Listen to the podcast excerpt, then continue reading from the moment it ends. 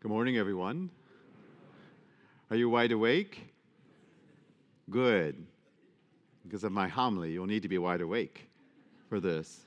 Now, my friends, last night, I, uh, my homily was uh, uh, centered on Isaiah and his message. This morning, I'm going to focus more on Joseph. Um, next year, on this very fourth Sunday of Advent, we will hear about Mary uh, and uh, The, her experience. Today we hear about Joseph and his particular, uh, the way God spoke to him about something. My friends, our first reading, though, from Isaiah, Isaiah is pointing to um, a child that's going to be born, and we're not quite sure if Isaiah knew exactly who and when that child would, I mean, the true meaning of the child, although the word is being used, Emmanuel, with Isaiah. And I'm not even quite sure if Isaiah knew that eventually, because Isaiah would talk to us about the suffering servant, which would, and in Christianity would be Jesus. I'm not even sure if he connected those two. We're not sure. But um, Saint Paul uh, also, in this letter, points to the to the Messiah, to Jesus of Nazareth, that he is King and Lord and Savior. But he also points uh, to the fact that Jesus has two natures, and I'm going to get into that with, about Joseph. Uh, he points to the fact that uh, he's son of Mary and son of God, uh, meaning he's fully human and fully divine. And my friends, sometimes within our Christian art, and particularly in Roman Catholicism, uh, you will see an image that uh, some folks don't understand. We call it the Pantocrator. It's Jesus, the teacher. Uh, we have the great icon be. As you leave to your right, you'll see it, and Jesus is in this position, and it's a sign of blessing. Sometimes you'll see bishops and priests do the same thing. They'll use this symbol. Uh, when it's with Christ, it's pointing the two fingers. It's not him giving you peace. Peace. Peace out, folks, although he may mean that. Uh, this is the two natures, fully human, fully divine. You'll see his thumb, uh, the iconist uh, paint his thumb over the other two fingers, forming a, a trinity, the Holy Trinity. That's a sign for you. Folks, guess what? We're three, Holy Trinity. So this explains quite a bit in the artwork. It's not just you know, the artist thought, oh, that's kind of fun, let's do this. It had meaning to it. And in this letter where Paul is pointing to this idea. And so my friends, uh, uh, Matthew...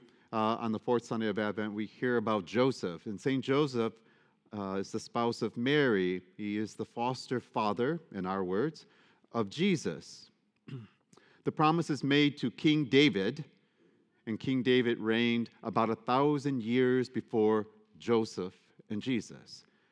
The promise is made to King David, alluded to in our first reading by Isaiah, directly concerns Joseph's identity, as much as it does Jesus. In spite of being a humble carpenter, Joseph came from a royal lineage. Now, my friends, you'd think, oh, well, because he comes from a royal lineage, he must be living, he doesn't live in a castle, because King David hasn't reigned in over a thousand years. Joseph lives in a hut somewhere. But it doesn't change the fact that his ancestry is royal. An angel speaks to him in a dream and addresses him as Son of David. The archangel acknowledges who he is. Son of David, you are from the King. In the New Testament, the only other person to whom this title is referred to is Jesus himself. So in spite of not being the biological father of Jesus, Joseph passes on to Jesus the ancestry, essential to the prophecy, the messianic promise. We enter the anointed one in David's line who comes to save the Jews at the end of time. The angel announces to Joseph that Jesus' claim, and he will make this claim, Jesus, to be the Messiah must be through him because of his Davidic line. You also must know, and I'll give you full disclosure about this, Mary also has ancestry from David in a different way. So no matter how we look at it, no matter how you approach it, no matter whether you're Protestant or Roman Catholic, you will not be able to escape this fact regarding Jesus' ancestry. whether some folks don't see Mary, but it does. Mary is, her lineage is, is traced back also. But what will be important is Joseph is the male, so this becomes important uh, in their time. Joseph then will transmit, if you will, the hereditary line to the son of Mary of Nazareth. It did not matter biologically speaking, because in that time, all that was necessary by the law of the time was that the father claimed to be the father, and Joseph claimed to be the father. My friends, something else that is of great importance was that God gave to Joseph guardianship over his only son. And when we love Mary, and she's the queen of heaven, and she is, and she had great things, Joseph also had great things to do. Joseph is given guardianship on earth over the Son of God. And that came with great responsibility to teach Jesus all that a father would teach his son. Joseph passed on the knowledge and skills which made up the carpentry trade. So for over twenty years, Jesus learned and made a living with his father as a carpenter. And Jesus learned probably much more. And this is hard for us to understand because it's the Son of God.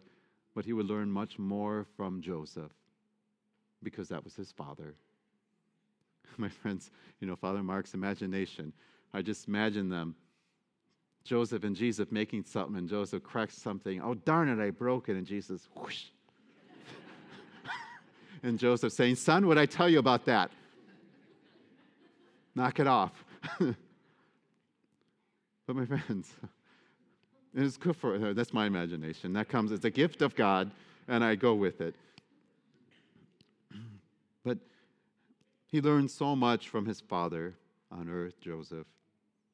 Saint Joseph was called by God to serve the person and mission of Jesus, the Messiah, directly through the exercise of fatherhood.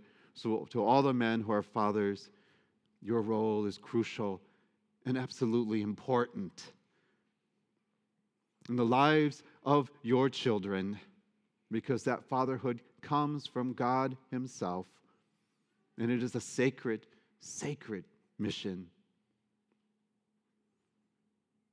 And this is why the church in our liturgies teaches about Joseph. He cooperated in the fullness of time in the great mystery of salvation history, and is truly then also a minister of salvation. My friends, about Joseph.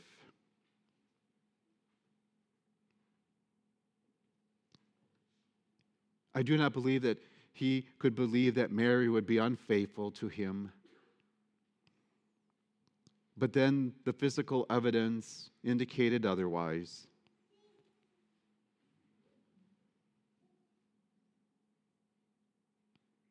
To expose Mary would cause shame to her and to her family. And likewise, should it be discovered that Joseph was not the father and that they had relations before um, they lived together, would have brought disgrace and shame to his family.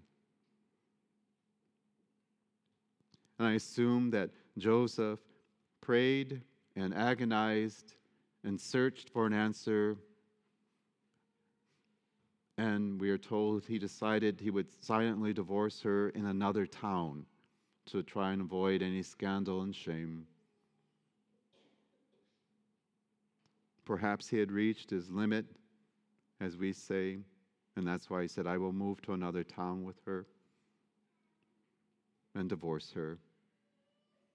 And it is then that God makes clear through an archangel that he should not be afraid, that he should take Mary as his wife into his home and raise the child and call the child by the name the angel has directed him to do.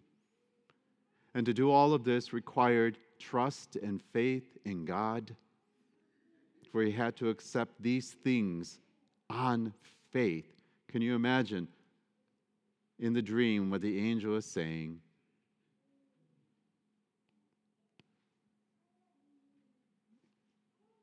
I can't even, I, I ponder what was Joseph thinking. He gave the child a name the archangel told him to.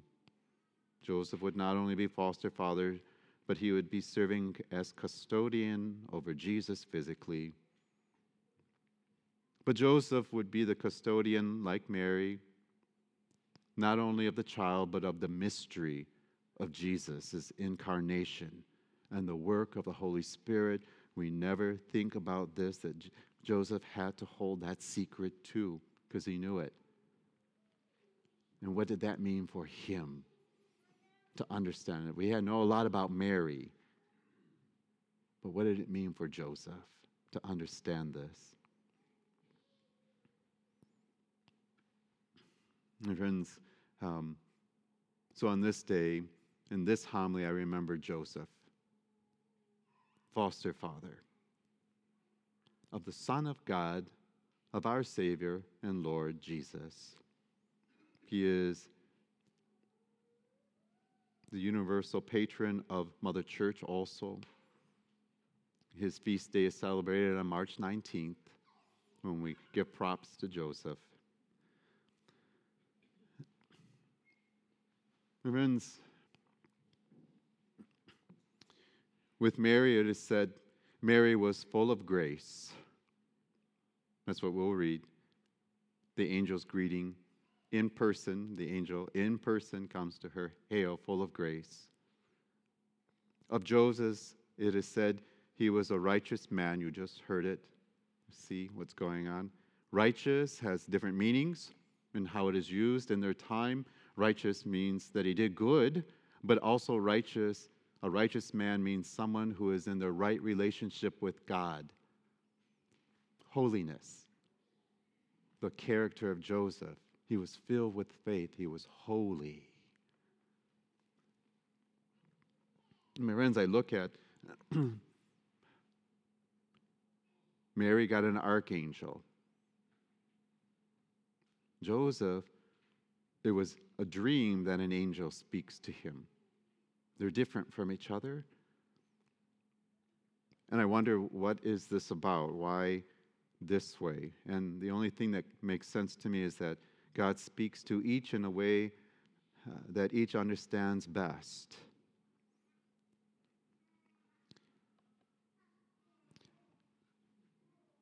But in both cases, faith without religious experience can sustain itself, but a religious experience without faith will never last. It was true then, and it is true now. Many, many people go in search of religious experiences, go to holy places. They come back and they're kind of excited, but then later on it fizzles away because the faith isn't there. God speaks always, sometimes through husbands to their wives. Sometimes well, husbands listen, sometimes through your wives. Sometimes they speak through their children. That's needed. Right, Austin? With me, I'm assuming God uses my imagination because it's so wild and out of control most of the time, and you guys reap the benefits of it. I used to call it movies, but I've come to understand they're not movies. It's just the way God chooses, because that's what works best for Mark to understand. But he does it for you. This is not about me. This is about you. You're here, so I assume you have that faith. So when you have those religious experiences, and you do, you just have to be open to it and understand it. A lot of people, they want the burning bush or they want the archangel. I guarantee you, do not want an archangel visiting you in your home. I am sure when the archangel, one of the reasons why he told Mary, don't be afraid, is because the archangel is scary looking. They're not like Hallmark cards where they're sweet little babies with wings. They are not that. They can be very frightening, I suspect. So you don't you don't want the Eric. And if he's coming, he's either delivering a message that you got to do something or you did something really bad. And he's warning you. So, but my friends, the Rescue Project is coming in January.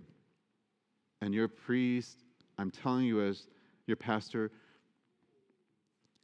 this will change how you vision and see things. The Rescue Project will help you to experience. I believe you have faith. You're already sitting here. So you will open your hearts to it. I believe this will help you to experience. And for me, this is very important because, and last night, uh, the folks were a little bit, I could see their faces. I gave them Isaiah because they can handle milk but not meat. You guys can handle the meat and the milk. That's why you got the Joseph homily. But if you want to hear that, it's it's recorded. You'll be able to hear it starting on Monday about Isaiah. Um, this is what they were surprised to hear. There was no Bible in Jesus' time. You guys understand this, don't you? The, the Bible wasn't constructed as we understand it until much, much later. As a matter of fact, the first recording that we believe is from Mark, and it's like seventy years after Jesus has risen from the dead. seventy years later, Mark's gospel is written. So they didn't have the Bible as we understand it. They had the Torah. They had the Old Testament. And do you remember what Jesus said? You have the scriptures, and yet you do not understand. That's what he said to the Pharisees and the scribes. We have the benefit of the scriptures, Old Testament and New. You do not understand, a lot of you, because you don't study it. This is what Rescue will help you to do, but more importantly, it'll help you to experience. So if the Bible didn't exist, what did the apostles do? The apostles spoke about their experience.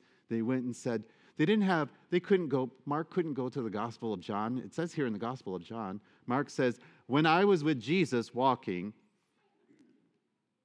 so they shared their experience.